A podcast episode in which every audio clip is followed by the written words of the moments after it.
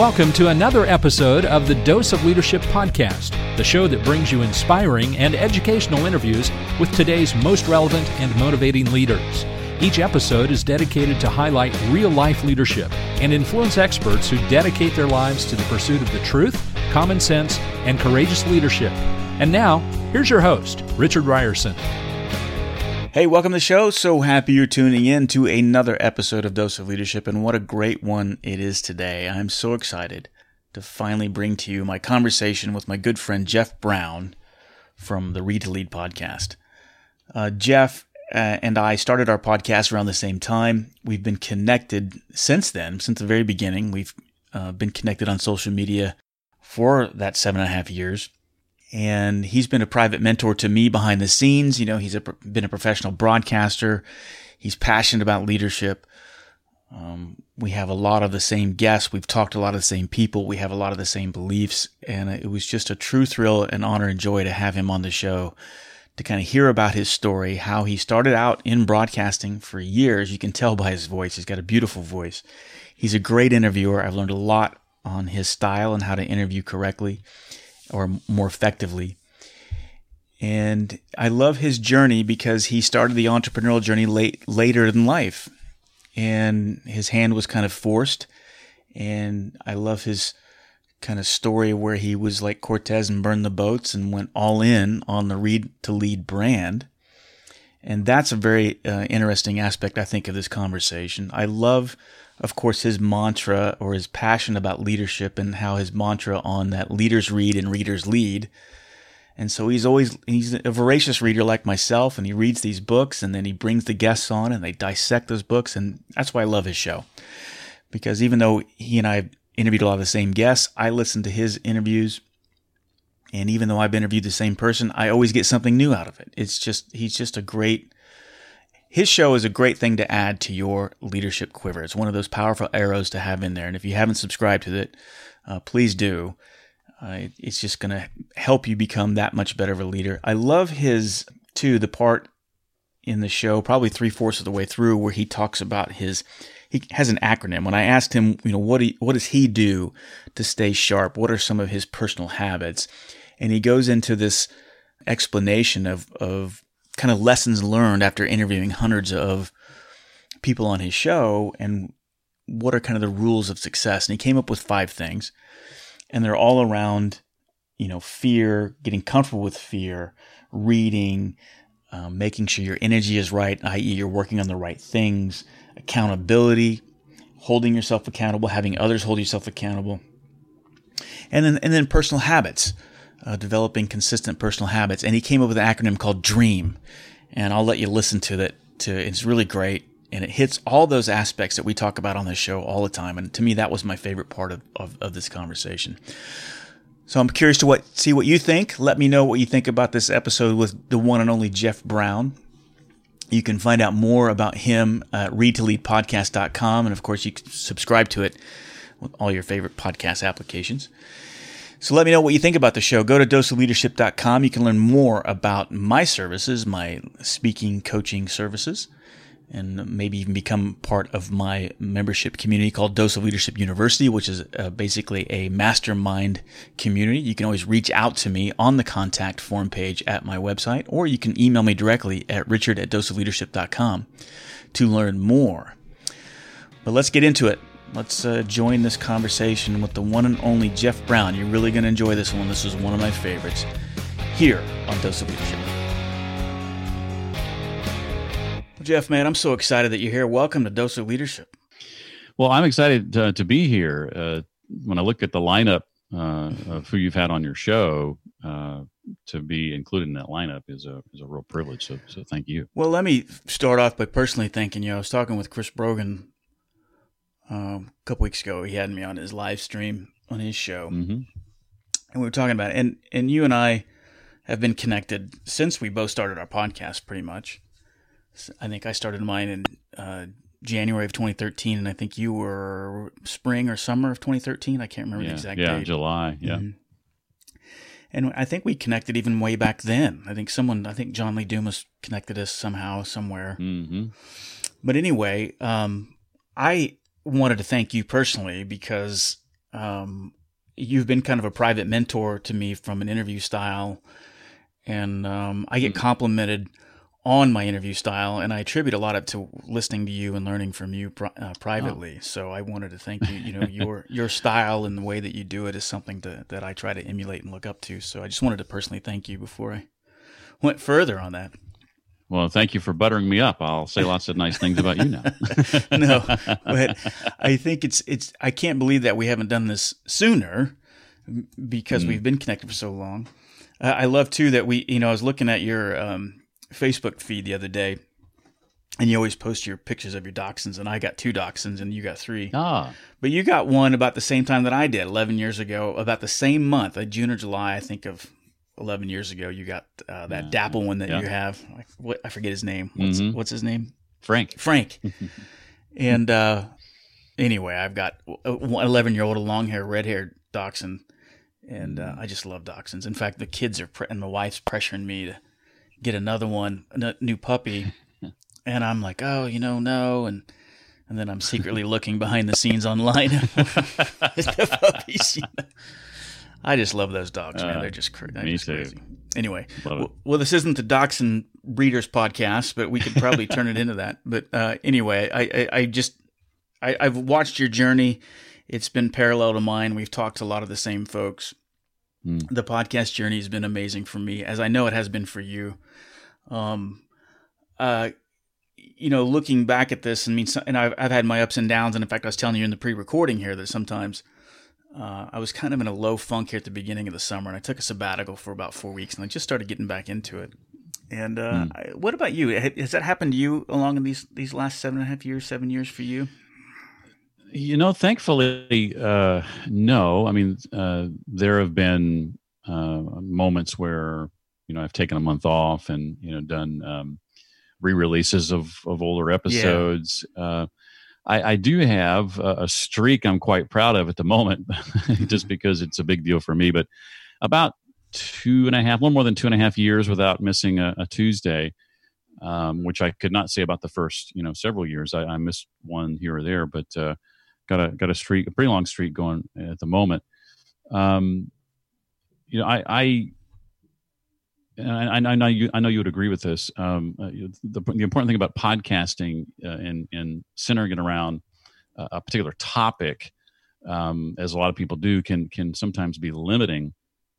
But it's possible to choose and be really specific in your choice of ideas, but at the same time, have different things that fit within that. For example, I think of intentional and consistent reading. That's a very specific thing. And that's sort of the mantra that my podcast is built around, the value of intentional, consistent reading. But that umbrella serves many topics very, very well. Leadership, personal growth, mindset, entrepreneurship. The list goes on and on. And so I never run out of topics to talk about that fit within that sort of overarching umbrella. And I never run out of books being released. Right. And so there's always something new and interesting and another shiny thing around the corner that I can latch onto and dive into and read. So I haven't had that issue. I have been, more recently, as I'm sure you have, tailored some of my questions to what's happening in the world. Sure. Today. Many of the people I talk to make their living, or at least partially, through public speaking, or in-person workshops and things of that nature. And so, I'm often asking, "Well, what are you doing in light of COVID and everything else?" And because virtually everyone I talk to, everyone I interview, has been impacted in some way, myself included. And so, those kinds of changes or sort of metamorphosis to the process has kind of happened naturally as I've gone along.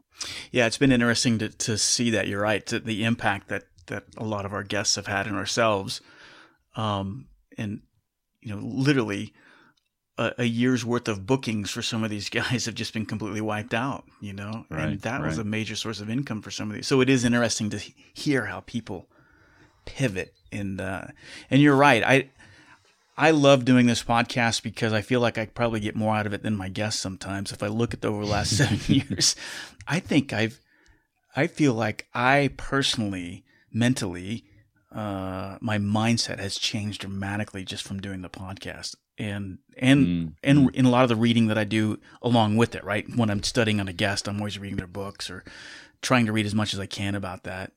I just feel like it's benefited me in tremendous ways, selfishly. I'm hopefully my guests are, and I know some guests reach out to me and say the value that it brings, but what about you? Do you feel like you've kind of grown from doing this, from asking these questions? Yeah. Oh my gosh, absolutely. Part of the motivation for me starting my podcast in the back of my mind was, hey, maybe I'll get some free books out of this. You know? Right. Yeah. Yeah. And selfishly, that was actually on my mind. And I bought so many books anyway. I thought maybe I can save some money by doing this podcast. Most people don't think of starting a podcast and allowing them to save money. But for me, that was the case. But yeah, I feel every week virtually that I'm blessed more so than they are. Yeah. Time and time again. And my mindset has been, you mentioned mindset. My mindset has been dramatically impacted through the guests that I've had on, the books that they've written and that I've read. Aspects of my leadership style, and just virtually all parts of and pieces of life have been impacted positively in one way or another. I agree. The perspectives of and my wife brought that up a couple weeks ago, and we're just looking at how different I look at life and perspectives and everything, and it's been, but it speaks to the power of what we're talking about from a leadership perspective of constantly being intentional about sitting down instead of, watching. I love watching movies and Netflix and series and everything else, but man, taking that time, like, okay, I'm going to cut this in half and I'm going to spend, the next hour and a half reading or writing or just meditating and personally, and it makes a huge impact, right? And it speaks volumes to the kind of the incremental or the kind of, what's the investment phase I'm looking for? Like, it compounds over time, right? And when you can look back on it. Yeah. So where do you, as COVID is kind of, we talked a little about what's happened to some of our guests, and for you, you made the leap. So it was 7 years ago. Were you working part-time or did you burn the boats 7 years ago when you started the podcast, or were you doing half and half?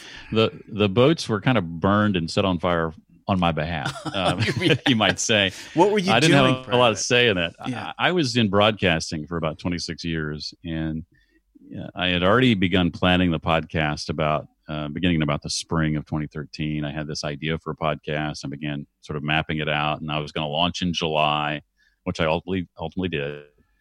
But a month before I launched, almost to the day, I got let go from my then full-time radio job. With the podcast, my plan was to do it around my job and just to see where it went. Right. But then a month before, I lost the job. And so I began at that point right away working on a side hustle that I already had going and doing that full time to earn an income. I did have severance, and so that helped. And then that sort of side hustle that became a full-time job overnight, I brought home in my first month of doing that nearly twice what my take-home pay was in a month at the radio job in the first 30 days. And so when that happened, I was like, okay, I'm going to figure this out one way or another. Things are going to be okay. I knew I didn't want to take another radio job because that would inevitably mean moving somewhere else. And my wife and I like the Nashville, Middle Tennessee area. We had no intention of leaving this area. So to take another job would almost invariably mean moving. So that was off the table. And I just decided then and there I was going to figure out this self-employment thing one way or the other. And, for the next 5 or so years, I had a series of firsts. I'll try this and see what that generates and try this, to the point that, 10 or 12 different streams of income, some come and go, some are steady and consistent, some are seasonal, that sort of thing. But I found ways to sort of diversify that income, which I think is really important today. And I think a lot of people through COVID are losing their jobs and or maybe fear of losing their jobs. And that's the only income source they have, or the main one they have, the big one they have. And even though I've been impacted adversely through COVID. Thankfully, the other streams of income are still there. The two that have been impacted the most are public speaking and in-person workshops. And funny for me, we can all have a good laugh about this now, but when 2020 began, I decided that 2020 was going to be the year for me of public speaking and in-person workshops. Right. And I even got rid of and closed a membership site that I had that generated monthly recurring revenue that I didn't want to worry about being saddled with while doing these other things I would rather be doing, even though that did generate some steady income. These other things were more important to me. And so I closed that and approached these other things. And before I knew it, those things didn't go anywhere because by March, things were starting to change dramatically. So, but then there's 4 or 5 or 6 other streams of income that have all one way or another come out of, by and large, the podcast. And so those for now, keep me going. And thankfully, I'm not at a place where, I have to go find a job or look for a job or worry about a job. I've managed to diversify to the point that more often than not, these kinds of things, these unforeseen challenges that come our way, we had no idea what's going to happen. We can weather those in this kind of scenario versus, if I'm working for somebody else, I'm really at their whim, basically. I love that. I love the story, and it validates things I've talked about or even believes the power of podcasting, and not just podcasting, but I think this is probably one of the, as crazy as the world seems right now, I do think it is the probably most opportune time to be alive in the history of the planet in terms of creating and charting your destiny. The culmination of, or the meeting or the intersection of all the technology and everything is just coming at the right speed and the right cost. And anybody can literally, if they want to change their world, they can do it from their basement.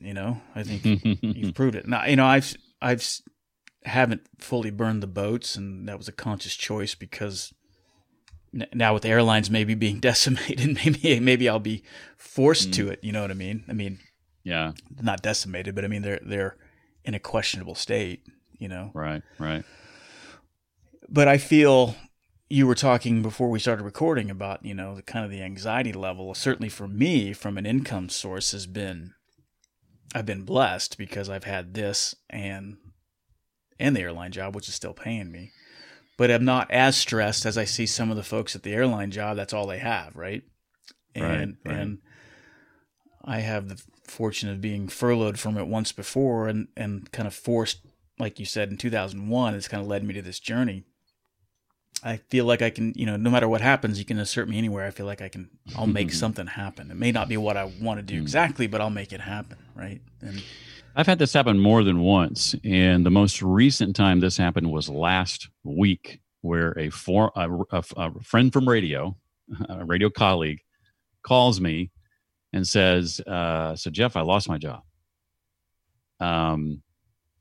How did you do what you've done? Show me the way, oh wise one. How did you do what you've done? It's airline industry, broadcasting. There's so many different industries being disrupted for one reason or another. COVID, the latest reason for some. I think you're right when you talk about the need to take control of our own destinies. Not everybody is destined or designed to work for themselves or to start their own business. I certainly don't want to suggest that. That's not the path for everybody any more than college is the path for everybody. But there are so many, I think, that are thinking about it more than they ever have because of what COVID is doing to their workplace or their industry or what have you. As I said earlier, I was sort of forced to burn the boats and do something about it. And I think COVID is at least causing or prompting a lot of people who have been sitting on the fence to actually think about, well, what would it look like if I did my own thing, and how would I make that work, and how would I survive, and how can I diversify that income? And I'm curious too, because, and I think it's important for people to hear that, because I think you're probably similar to me. Is like I was fascinated by entrepreneurship and entrepreneurs. I never saw myself as one. And the fact that I started this, you know, it was kind of uncharacteristic for me when I started the podcast. Like, I literally had got up and I was trying to get more speaking gigs. It was no deeper than that. I was like, how can I get more speaking gigs? And it was December of 2012. And I got up and I'm a reader like you. And I was looking at my bookshelf and said, well, what if I started having conversations with all these people that I'm reading about? That was literally, and the idea was, have the conversations, get more speaking gigs. It didn't get much more deeper than that, right? Mm-hmm, mm-hmm. And then I did a Google search on how many leadership books were coming out in 2013, and there's a gazillion. Right? And so I'm like, well, this will be great. This will be easy to get guests. And I emailed a bunch of people that day, and then 3 people on that list said yes. And in the email, I had said I was launching it. I picked a date. I just looked at the calendar 4 weeks from the following Monday. So it gave me 4 weeks plus 3 days or whatever. And the fact that I put that in the email and these 3 people had said yes, I was like, oh my God, I can't let them down. Absolutely. And through the blessing of connecting with Andrew Warner and John Lee Dumas, who I'd reached out, and they spent an hour and a half with me on the phone saying, have you done this? Have you done that? And I'm like, I don't know what you're talking about. You know. But my point is, I launched it 4 weeks later, and I didn't put a lot of thought into it. And I'm hearing kind of the same thing from you. Is like, you know, you said you had an idea in the spring of 2013, and then you launched it in July, right? So it wasn't like you went down and wrote a detailed business plan and went to the bank for funding, like the traditional. Like, you know, people are kind of stuck in that mindset, right, of like how to create something. And what I see from you is someone that just says, you know, I'm just going to try it and see where it goes. I mean, and not that you're throwing spaghetti against the wall. I mean, there's some logic. There's. Am I making sense? What I'm saying? I think I wish more people would just try it. You know what I mean? Or try something, I guess is my point. Exactly. There's a fine line between let's see if this works and, you know, being intentional. Right. You know, and there was a little bit of both in my journey for sure. Some things I tried, I didn't know whether or not they would work. Podcasts being one of them, or various, you know, attempts at streams of income being others, like my membership site, paid mastermind groups, some other things. But I knew myself well enough to know that I'd be kicking myself years down the road if I didn't at least try, right? I'd rather try, and if I fail, that's a learning experience to try it a different way, you know, the next time. I like what you said there, and I think that's what I was trying to articulate there, that you're the fear of regret was such an overwhelming motivator, as it was for me, right? Like, I've gotten, like, for whatever reason, and I look back at my journey and I think back at like there were steps and things along the way that made me stop getting past the fear piece. Cause there's a lot of people are like afraid to take the first leap because they don't want to be embarrassed or ashamed or who am I, you know, all those limiting beliefs that we all have. I got past the fear piece a long time ago. And then the regret thing started really driving me. I don't want to get to the finish line with a bunch of regret dreams walking around the bed, looking at me, shaking its head, going, you know what I mean? It was only you that could unleash it. And so now I feel like I'm running out of time. I don't know if that makes sense. Yeah, there's a Dwight D. Eisenhower quote I love that says, there are no victories at bargain prices. And I like that. And John Maxwell expands on that in his Leadership Promises for Every Day, a daily devotional that I read. I've read it every morning this year. I can't say that I've ever read it every morning any other year, but he expands on that by saying that there's two kinds of pain. We can have the pain that comes with sacrifice and self-discipline now, or we can have and experience the pain that comes with regret later. Yeah. And it's like, pick your pain. Do you want pain now, knowing later that you'll be glad you did what you did, but it was just a little bit of pain in the early going, a little sacrifice, a little self-discipline, or do you want the kind of pain that comes later with regret? And I'd rather have that other pain, not the regret kind, but the self-discipline and sacrifice kind. Well, and I think that's part of, particularly as I dove more into the leadership journey, that is part of the price of admission of bearing that. And I don't know if that's kind of a stoic mindset. I think it probably is. I'm not an expert in stoicism, but the things that I've kind of read. But it's like, at some point, I mean, life is a struggle and life is full. You have a cross to bear, right? And that's part of the journey is like, so get on with it. There's a lot of times, a couple of my lessons, keynotes, I talked about slaying the dragons, kind of from Stephen Pressfield's, The War of Art, right? Where it's like that resistance or that whatever's placed on your heart, whatever it is that you're passionate about or you seem, and that chasm of like, you want to go here and you're way down here and the gap seems so far. That resistance is real. It's going to prevent you from trying to do it. It's, as Pressfield says, it's literally going to, and figuratively going to try to kill you from prevent you from doing it, right? But if you do it, if you go ahead and do it anyway, you make the step and realize that that fear and uncertainty never going to go away, the universe has to move, right? And I love that kind of analogy, or that's the kind of visualizations of the dragon. You're always slaying a dragon. And I think too often and I know I'm guilty of this. I mean, years ago, it's like I thought life was about not having any dragons. But, but the character growth and everything that we're talking about in the leadership game, it's like, no, it's about being a dragon slayer. There's always going to be dragons. And sometimes it's going to be the same one for, will crop its ugly head many times.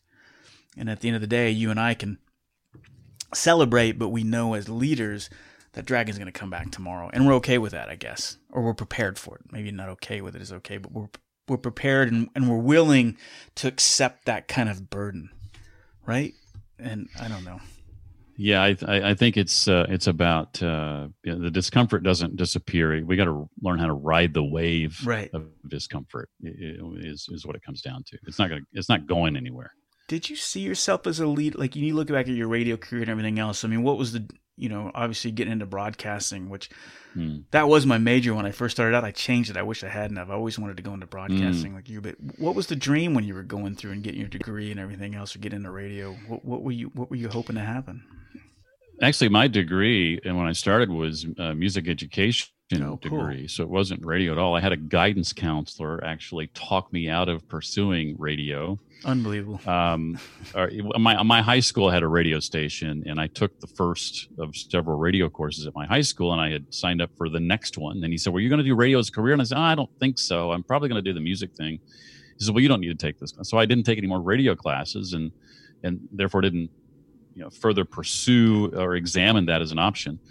But I did about 2.5 years as a music education major, and after a semester of student teaching at the junior high level, practice teaching, I realized I don't want to do that the rest of my life, and so I just dropped out. I dropped out of college, and I was out for 3 years before I ultimately went back and got a degree in business management.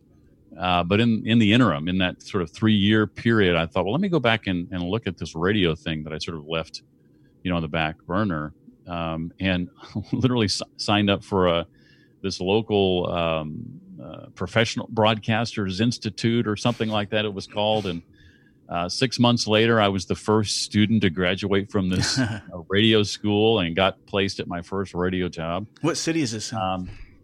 This is in Indianapolis. And John Randall is the name of the guy who started the school. I think that was his radio name, not his actual name. I'm not sure, but back then, we all had different names on the air than our real names. Was this the 80s or what are we talking? What year are we talking about? Yeah. It's like 87, right around there. First part of 87. So, so by mid 87, I was working at my first radio job, and part-time, weekends and overnights and that sort of thing. And just kept at it, and eventually was able to work my way up, just on the job training, et cetera, to a full-time position somewhere, and this job and that job, this city and that city. And like I said, did it for 26 years, but it wasn't because I went to school for it. But early on, I had some, I was talking with Alaa Hunkins, who I know you had on your show. Yeah, great guest. Not too long ago, the other day, and talking about, sort of the leadership mindset generationally that's passed down to many of us without our having realized it. And that was certainly the case for me. I had definitely some negative leadership traits and habits, and my early leadership style was, I hired you to do what I tell you to do, and that's really all I need you to do. Right. And as long as you do that, everything will be fine. I'm the leader. I'm the guy in charge. I'm the one who knows everything. I just need you to do the things that I need you to do. And that was I didn't realize at the time, but that was handed down to me. I thought that's the way everybody led. I didn't know any better. Sure. So it wasn't until later that, when I had a chance to experience some different styles and also ruin some relationships along the way.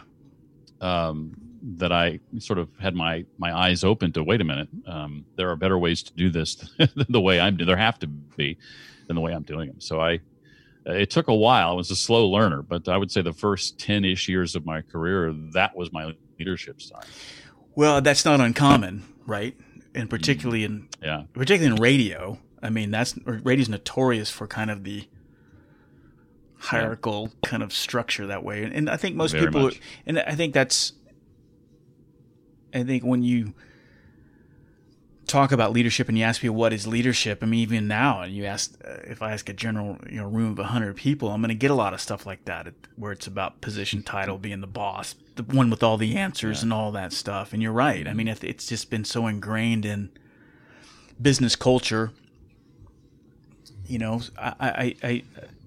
but like you said, at some point, something happens, like a splat moment, and that's kind of what I'm asking you, is like, was there a splat moment, or was it kind of a slow fade into like, okay, this isn't working, I got to adjust my styles? And it typically happens to people when they're in their second career or in their second quarter of their career. It seems to happen to everyone, right? Yeah. I was in my early 30s, and I had hired a friend about 8 months prior to this to work for me. And 8 months in, she quits. And when quizzing her about the reasons that she's quitting, I hear some of these things I was just sharing with you about my leadership style that she found very confining and felt like she was always under my thumb, and that there was no opportunity for her to bring her own stamp to what she was doing. I was more concerned about the process than I was the outcome, as if the process, meant everything regardless of the outcome. You just do it this way. And that friendship for about 4 years was strained at best. One lesson there is don't hire your friends, I think. But seriously, that relationship was almost beyond repair until I came to the table a few years later, having sort of seen the light, and apologized. And that friendship now is a solid friendship, but certainly not because of me. I damaged it tremendously, but that particular incident, among all the others, was a real eye-opener to me, of this person who was a really good, trusted, close friend, just couldn't take me anymore in that work environment. Had we never been exposed or connected in that way, probably never would have experienced, she wouldn't have experienced that kind of mindset from me. There wouldn't have been opportunities for it necessarily, by and large, but because she was in that environment where I was the leader, I had the title, and my job was to, steer the ship. She experienced that on a daily basis and just couldn't put up with it. Yeah, and so what a blessing to kind of have someone that was a friend speak authentically to you and say, "Hey, you're being kind of a jerk here." Basically, that's what it was. Yeah, and, you have to do that. Oh man, that self-reflection's so painful. But it sounds like you did. You looked at yourself and said, "Man, I don't like necessarily who I'm seeing here." I don't know if you explicitly said that, but I mean, at some point, you had to start doing some work at that point, right? And do you remember can you think what you intentionally, looking back, did you intentionally start doing something? What was it? Yeah, well, part of it, and I would read about this later. Liz Wiseman was great about putting labels years later on what I was doing at the time. She, I'm sure you know Liz's work and multipliers, how the best leaders make everyone smarter. Well, part of what I realized, Richard, was that I was intimidated by people who were better at what I hired them to do than I was. Yeah, and I began to understand the value of sort of leveraging the collective brain power in the room, and the humility to say, "Hey, I don't have all the answers. I've hired you to help us get to the answers, and together we're going to do that. And share credit when appropriate, shoulder blame and those sorts of ways of thinking that Liz talks about, you know, in multipliers. I began doing those things before I knew what to call them, but it came out of that experience with a friend. You know, it is such a powerful moment when you finally do grasp onto that concept that you don't have to be the one with all the answers, and that you need to hire people smarter than you and be that kind of, it's an understanding of the difference of the role, right? And you're right. It's the maturation of thinking, okay, my role is I have all these deliverables. I need to be one with the answers. I hired you to do this job. Don't question it.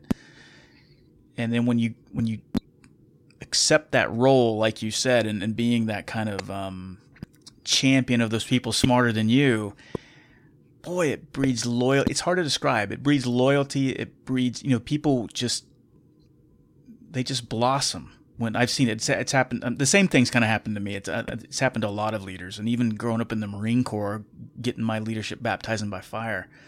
Even then, when you're kind of even told in the beginning that that's how you do it, you still make the mistake of like, well, hey, I'm the lieutenant, and boy, you learn in fast order that that rank and that position doesn't mean jack, you know. It's doing like you said, is like surrounding yourself by people who are better, that, you know, and it's just the collective. It just, I don't know. It just, it's very empowering. Yeah. Mm. I like how you said that. So has it been a constant journey then? So we're talking 25 plus years ish. Where you've been kind of on this leadership journey, is that a fair assessment of your life, or what do you think? Yeah, I think so. I've learned so much from some amazing leaders, both side by side and virtually. And I think I'm a lot better at it than I was 25 years ago. Always room for improvement, but. Yeah, part of the purpose behind the podcast for me was to help other people avoid having to go through some of the things that I went through on my journey. Maybe I can save others that pain of learning things the hard way just by putting their noses in a few key books along the way. I like that. And I would agree. If I kind of would say the same thing about doing this, it's to avoid kind of the painful splat moments that I had, you know, of almost getting divorced and not fully realizing how necessary, and it's almost even embarrassing to say it, that in my late 30s, early 40s, not fully appreciating that you have to be a leader in every aspect of your life. And that sounds so stupid to say that right now. But back then I was more focused on it on the external, what you saw in the business setting, right? I was less concerned about the husband-father piece. Yeah. And the more that I get that. Yeah. And the more that I did it internal, like I used to think it was so external. And the more internal that I made it, 85, 90% of trying to get myself right, even to this day. I mean, I get humbled every day about how ineffective of a leader I can be. But the more internal that it is, right? And I think, and that's been validated with all the guests that I've come on, is like the more that you focus on yourself, you give kind of people the freedom around you to do the same, as opposed to me, like I'm the leader and beating them over the head with a wiffle ball bat, you know? and I don't know. I mean, what are your personal habits? What's your personal journey? What do you do to keep Jeff Brown's head in the game? What do you do in your private moments? Oh, good question. I have found, Richard, through the hundreds of people that I've interviewed, both on the podcast side and then on the radio side too, that I've kind of identified some things that many successful people have in common. Five things that I have identified that most of them, not all of them, but most of them do. There are exceptions to this. But most of them do these five things, certainly the most successful ones. And I realized after analyzing this and thinking over it, I did what a lot of authors do. I turned it into an acronym, right? I found an easy way to communicate it. Right. And the acronym is DREAM. So you might say it's how to dream your way to success in one sense. But the D of DREAM, it goes to what we were talking about earlier, and that is discovering discomfort design. And what I mean by that is leaning into the fear, designing discomfort into your life, stepping outside your comfort zone, riding away with discomfort. Yeah. Doing something that scares you just a little bit every day, like you were talking about with a podcast, and setting that date out in front of you and holding yourself to the accountability of those other folks. Yeah.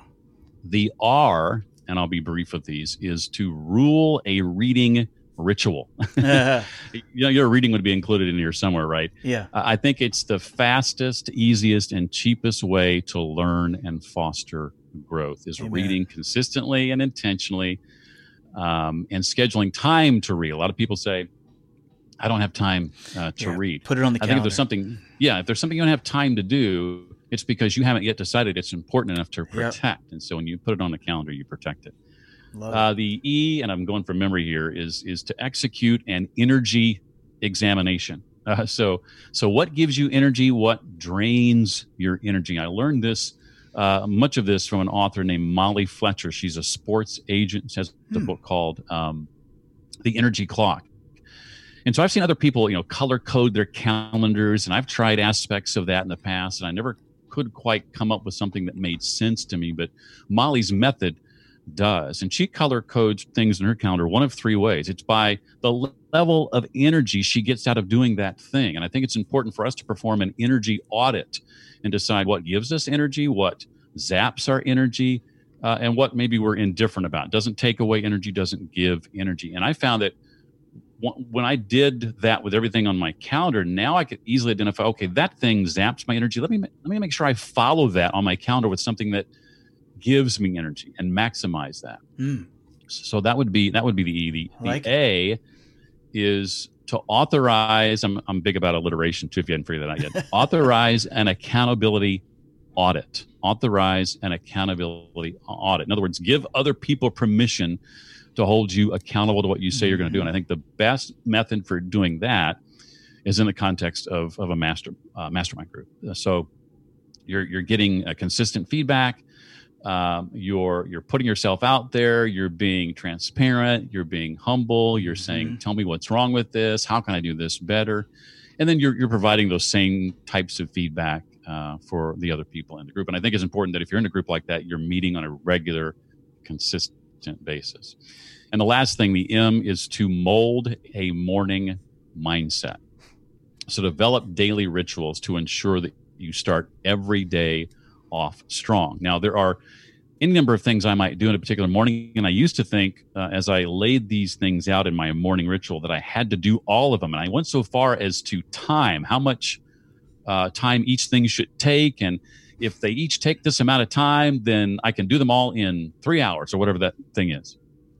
And I finally decided that the key isn't to do all of them every day. It's to identify the things I would like to have as a part of my morning and then treat it like a buffet and decide, okay, what does today need? What, 4 things out of those 12 do I need to do this morning? What do I want to make time for today, or 5 things or 6 things or whatever the morning allows. Now, depending on your season of life, that may look very different. I'm a married man with no children, have never had kids. And so, my morning ritual's 3 to 3.5 hours long because it can be. Yours may not be that long. Yours might be an hour long. Yours might be 30 minutes. But make sure that you're making time for you, just like they tell you on the airplane. Put on your own mask first. Yep.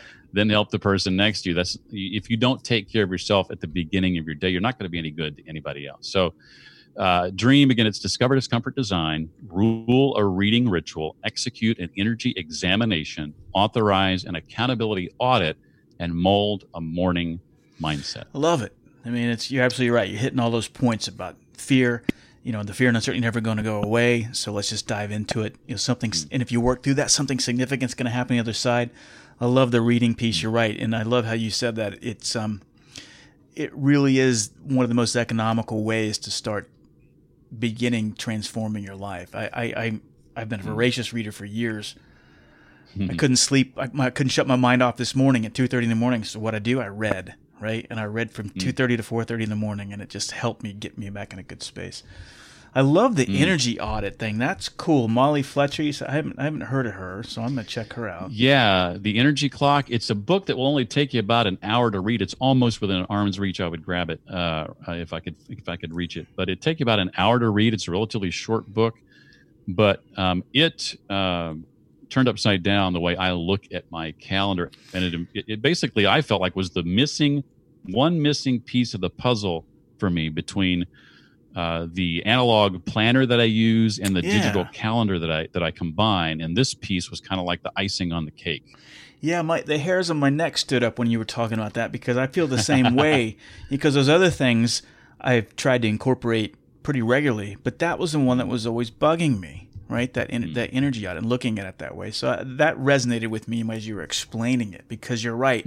If you can become intentional about, like, everything, is this adding value, or is it subtracting? Is this empowering? Is it limiting? Is this sucking energy, or is it giving me energy? That's how kind of I looked at that. You know what was cool for me in regard to that, Richard, if I can add this one thing. When I did the audit, I found that most weeks, and I'm doing the audit, I did it once for the foreseeable future, but then I'll probably do it again in a month or maybe every quarter, that sort of thing. But as I did it with what was already on my calendar, I found that I had already designed my days to be predominantly void of things that zapped my energy. So everything that gives me energy on my calendar is green.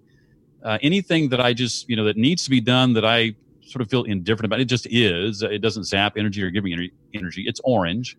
And anything that zaps my energy is red, right? Yeah. As I looked at my calendar, there was almost no red. I did my taxes a couple weeks ago. That was all red. Yeah, right? That's what I was going to say. I was mentally going, as you were saying, I was like, okay, my calendar, paying taxes, red for sure. But that was about it. And I had actually designed my calendar to eliminate all but the red. Now, here's something I realized too in that whole process. There was a time when I had a daily commute. And for me, that commute was definitely something that zapped my energy. Yeah. So when you have something like that on your calendar, Molly says, you want to look for ways you can eliminate it, but you're not always going to be able to do that. If you can't eliminate it, how can you bring some orange or some green to it? And so for me, when it came to the commute, it was listening to podcasts, it was listening to audiobooks, and that made it less red, right? Right. And I thought at that time, oddly enough, that, well, this will all, I can't get rid of this. This will always be a part of my day. It's not anymore. Right. Right. And I realized how limited that thinking was. Everybody else has a commute. That means I'll have a commute too. I'll always have this red thing. So I encourage you to really think outside the box in regard to the things that are red and whether or not you really can eliminate them, because sometimes we can eliminate them. We just haven't figured out how yet. Yeah, that's a great point. You're absolutely right. I mean, and that's the kind of the power behind doing the audit, because it forces you. I mean, the good news is it validated that you were trying to. Most of your calendar's green. That means you're at least being intentional about, doing things that benefit or push you towards where you want to go. Right. So that's good. But yeah, I can think of things, if you haven't done this or you're kind of stuck in a different mindset, that there's a lot of red and you feel like you're stuck, but it could force you to, like you said, be creative. Like, why am I even doing this? Do I have to do this? Or at least, is there a different way to do it? Yeah, that's a great stuff. And it can be delegated to somebody else. Exactly. I love the accountability piece, the mastermind, huge fan of that. I mean, I've seen the powers of that. I've run into multiple masterminds over the last 7.5 years, and I can't agree with you more on that one. That's huge, right? It's huge to watch. It's just amazing to watch the growth when it's firing in all cylinders and you get a great group of people. It's an amazing thing to watch. It really is. And for yourself, right? To hold yourself accountable to that. And then I love the habits thing. And I like what you said there, because that was always my big problem with habits, is that, okay, yeah, I'm going to be the guy that gets up at 5 a.m. I'm going to eat my sugar-free protein breakfast. I'm going to go walk with God and talk, and then I'm going to journal about it, and then I'm going to write my 1,000 words from my book, and then the clock goes off. And then to your point, it's like, just look at it as a buffet. I love how you said that, because I never looked at it in that analogy, but when I kind of started piecemealing it, and say, you know what, today I'm just going to say a gratitude prayer when my feet hit the ground. And that was enough for that day, right? And then I built upon that, right? You know, the reality was, too, when I looked at that particular aspect of my life, Richard, is I realized I already consistently wasn't doing all the things. Yeah. But I was not doing all the things and feeling bad about it. Right. Now I can not do all the things and not do all the things intentionally and feel good about it. That's right. That's the key point, right? You don't have to flog yourself because you didn't hit. Also, you know, it's the same mistake when people do diet and exercise. It's the same thing, right? They beat themselves up because they didn't do the cross training circuit, and like, dude, all I wanted you to do was do 20 jumping jacks and then go start your day, you know. And look at that as progress, right? Like at least you did the jumping jacks, you know. Yeah, that's awesome stuff, man. I love that. Is that what I think I saw on your Facebook that you were starting the process of writing the book? Is this going to be the book that we're talking about here? That may find its way into the book. I've written around that for the book. I'm not sure if it's for this book or if it's another book. Yeah. But if it's in this book I'm working on, it may be in truncated form, and maybe if there's another book, maybe I flesh those out a little bit more. I'm not 100% sure at the moment. That's good. I love it. I love all those things. That's you hit on a lot of great points there. Really good stuff. So what's the dream now, do you think? I mean, if you're looking now and you're looking forward, are you dreaming big now? And what are you thinking about? Yeah, I mean, for me, I mentioned starting the year wanting to do more public speaking and live events or in-person workshops and that sort of thing. And I'm still holding out hope that those things will happen eventually, that mm-hmm. the world will get back to relative normal. I love teaching people. Yeah. As I said, I was a music education major to start with out of a love for teaching as much as it was for music. And I love the opportunity my self-employment has afforded me to create courses and training and that sort of thing, and to do webinars. I just love that kind of stuff, but I love it even more when I'm able to do it in person and to teach people in that environment, whether it's a large room as far as part of a public talk, or it's a smaller training kind of a session, that sort of thing. I just love that, and so I just want to find ways to do more of that, doing that full time, or doing that from the majority of my income is what I would love to do more than anything else. And again, I hope we're able to see that come together as far as the rest of the world's concerned. But beyond that, something on a more of a personal level, I'm going to buy the RV one day, and I'm going to sell the house, and we're going to, just drive all around the country, and I'm going to do these speaking gigs and workshops from wherever I need to go and whatever I need to do. But at the end of the day, I'll get back in my RV and we'll go to the next place and see the sights and sit by the lake and do all that kind of stuff.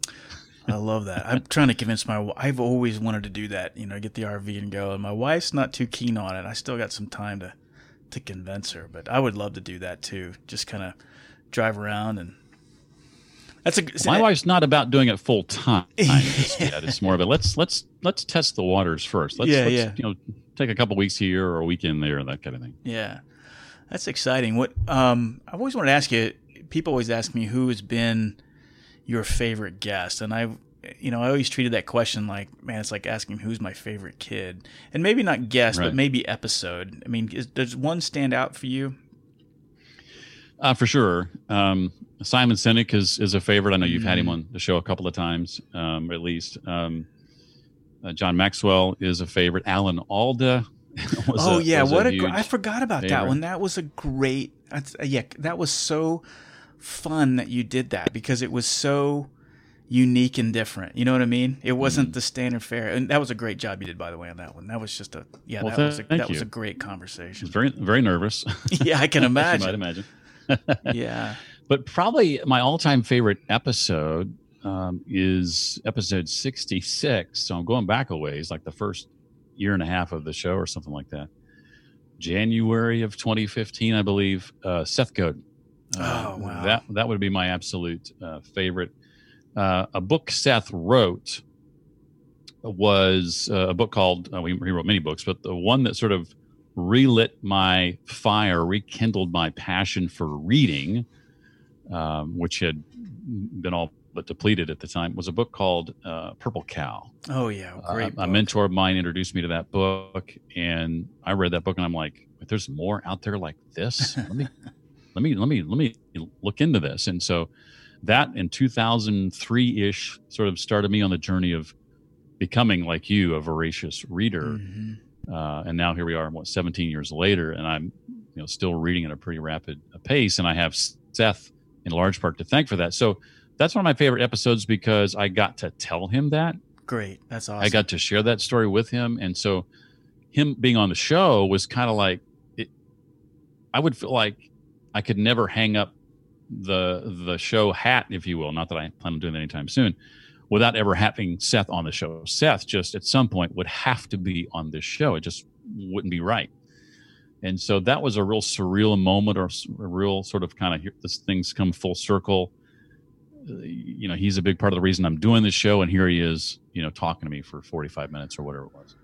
That's, so that one was a huge, huge favorite. That's great. And Seth is just amazing. He's been one of those gets that I just haven't lured him in. I've had many close calls with him, and he's just never committed. And I don't know if, I either catch him at the wrong time or if he's just, he always responds. He says, thanks, but I'm too busy right now, and maybe later. And well, if this makes you feel any better, I got a yes from him the third time I asked. And those asks came over a year and a half a period. I have asked him since then, too, and gotten a no. And yeah. I think it was probably timing more than anything else. So in total, I've gotten three no's and one yes. So don't sit there and assume that I just got a yes. And no. I try not. You know how it is. It's like, and I think that's one thing people need to understand too. They and I'm sure you've probably got this question. It's like, well, how did you get these amazing people on your show? And I'm not being flippant when I say it. I just asked. I didn't. I just asked them in an authentic way. I didn't. As short as I could. This is what I'm doing. This is why I'd like you to be on the show. And I kept it simple and short. And the other thing is I did it persistently. And because I think that's the part that people don't see is how often you have to ask, right? It gets easier as I've built up momentum. Mm-hmm. It gets a little easier. But even then, there's still this people that I got on my bucket list that I still haven't got. And it just takes a lot of persistence and not taking it personal when they say no. That's right. That's the thing, right? Would you agree with that?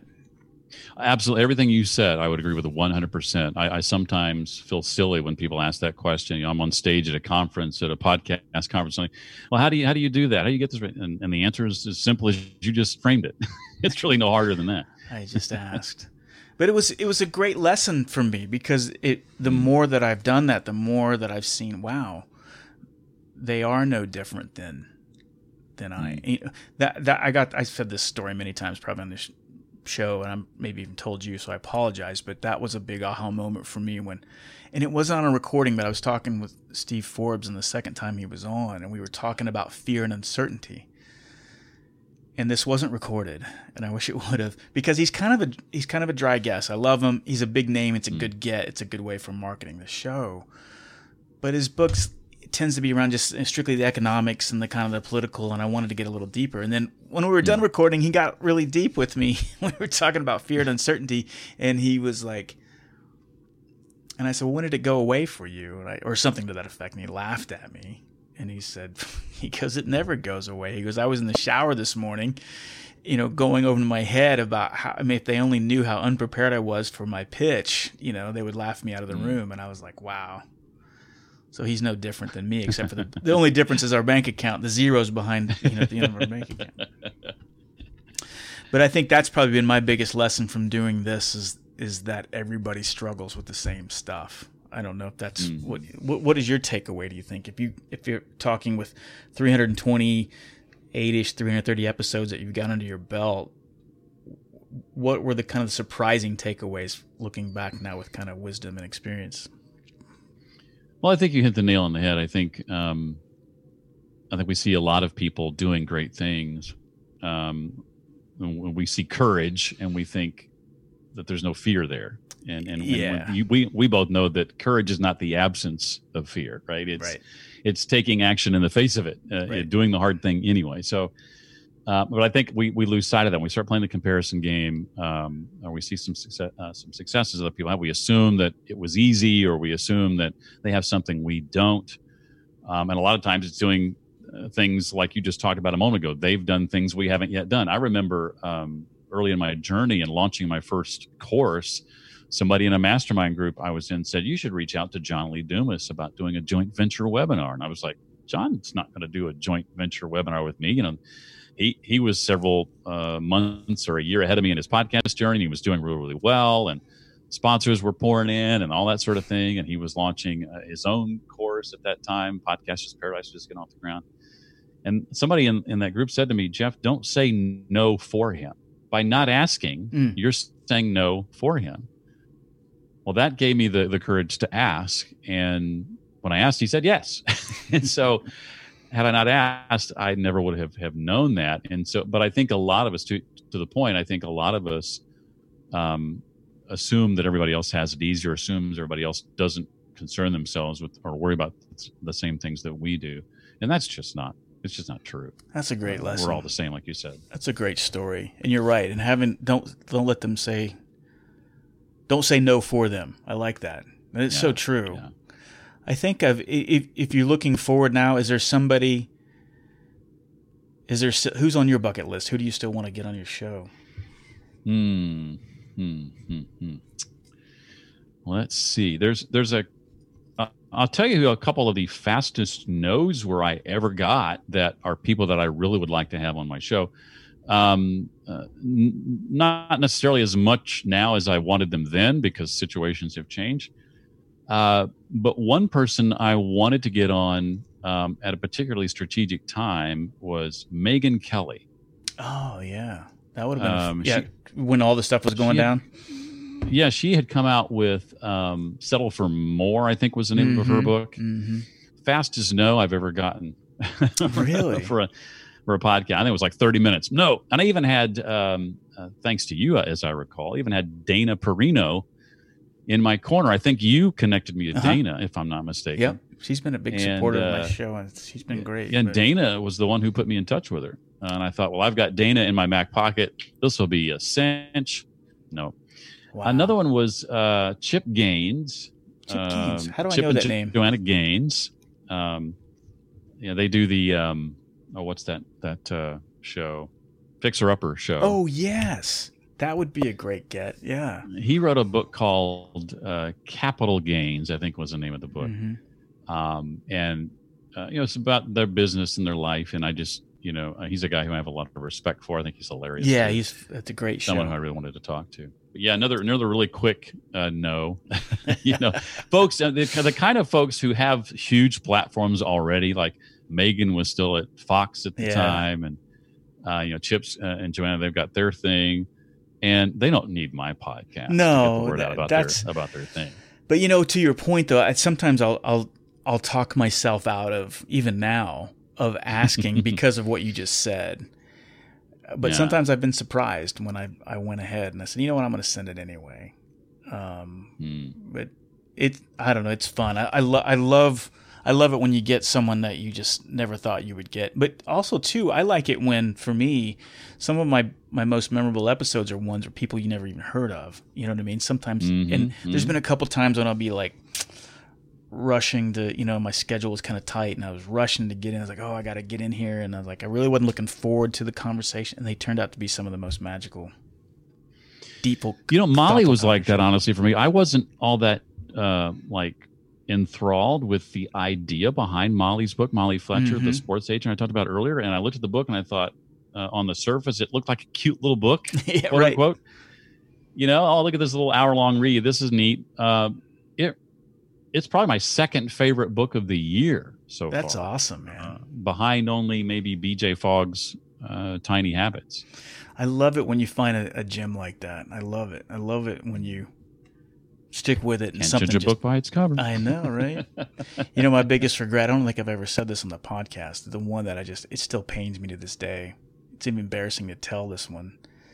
But I had asked Maya Angelou to come on my show. Mm.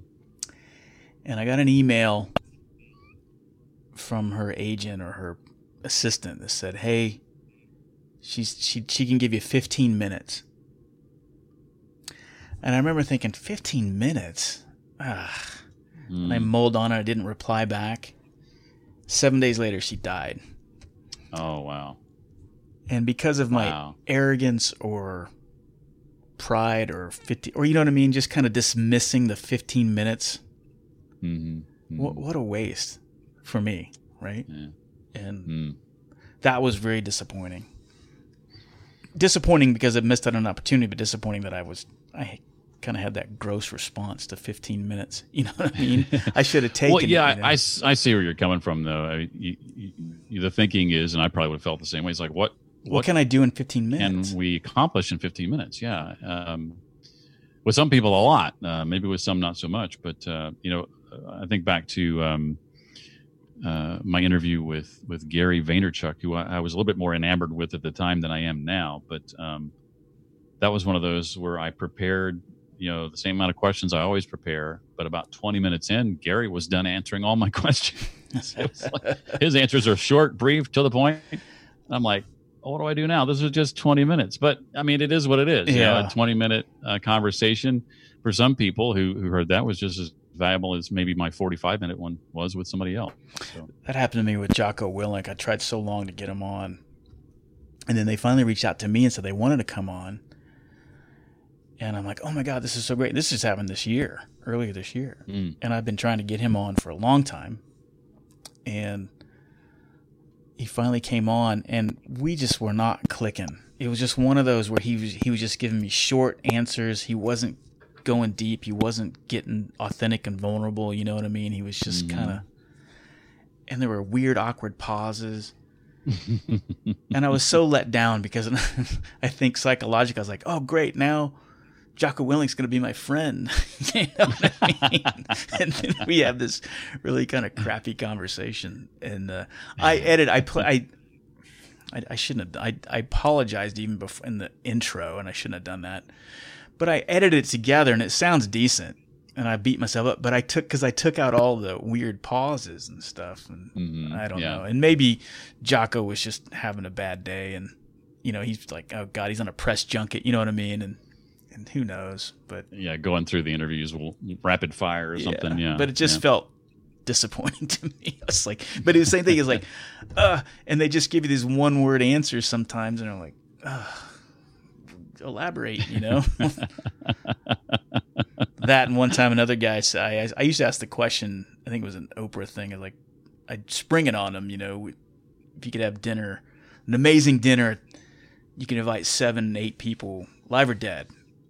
Who are those 7 people? And it was just fun to watch what people would say. Mm. And this one guy, I didn't play this. He was a really bad interview, but he didn't even hesitate. He said Adolf Hitler. That was his first guest, Adolf Hitler. Mm. And I thought, okay, elaborate. And I thought he might say, ask him the questions. Well, why? Why'd you do the crazy things you did? And no, he wanted to dive into his brilliant mastermind strategic. I'm like, this guy's just digging a hole, and I'm like, what are you doing, dude? Anyway, wow, that was a memorable moment for me. Well, how can people get in touch with you, Jeff? I mean, obviously, I imagine a lot of people listen to both of our shows, but if you haven't checked out Jeff's Read to Lead podcast, you need to. It needs to be in your arsenal, in your leadership quiver. It needs to be one of those arrows, because I think you're doing great work, Jeff. I really do. I think you're one of the best interviewers out there. I love the format where you read the person's book. A lot of people out there, and you probably get this too, is I know you do the work on it, right? You don't bring anybody on there and you haven't dove into their work, and that shows.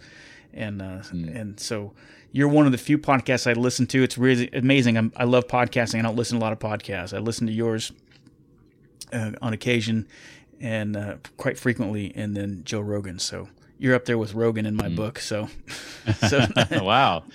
Well, I wonder if I'll get $100 million deal like he. Yeah. If you had anything to do with that, then let me know, and you can introduce me to the right person. Yeah. We can only hope, right, that we can all reach this success. But But how can people reach out to you and learn more about you? Easiest way, and thank you for those kind words, I appreciate it, is read to lead podcast.com. You can pretty much find how to get in touch with me and all the past episodes and everything you might want to know about me there. Well, I'll have links to all this. And again, I consider you a friend, Jeff, and I know we've never physically met in person. I look forward to the day that I'm in Nashville and I'm sitting down and I get to meet your dachshunds and I would love it and have a cold one out on your deck. And I feel like I know you really well just from your podcast and being connected with you on Facebook and everything else. But this has been a real treat for me to finally dive in and have a real conversation with you. Thanks for coming on. Thanks for having me, Richard. I appreciate what you do very much. Thanks. Hey, thanks so much for tuning into the show. I hope you got some value out of this episode. If you did, please do me a huge favor. Tell somebody about this show. Tell your spouse, tell your kids, tell your coworkers. Let them know about the value that Dose of Leadership brings to your world. Go to doseofleadership.com. You can learn more about my services. If you're looking for somebody to speak, teach, or coach about leadership, I'm your guy. I'm known for my ability to transform individuals and organizations, teaching them the concepts of creating a culture of decentralized leadership. I do think that is the secret sauce to facing all the challenges that we face today. Thanks so much for tuning into the show. I look forward to the next time we're together, and until the meantime, make it a great one.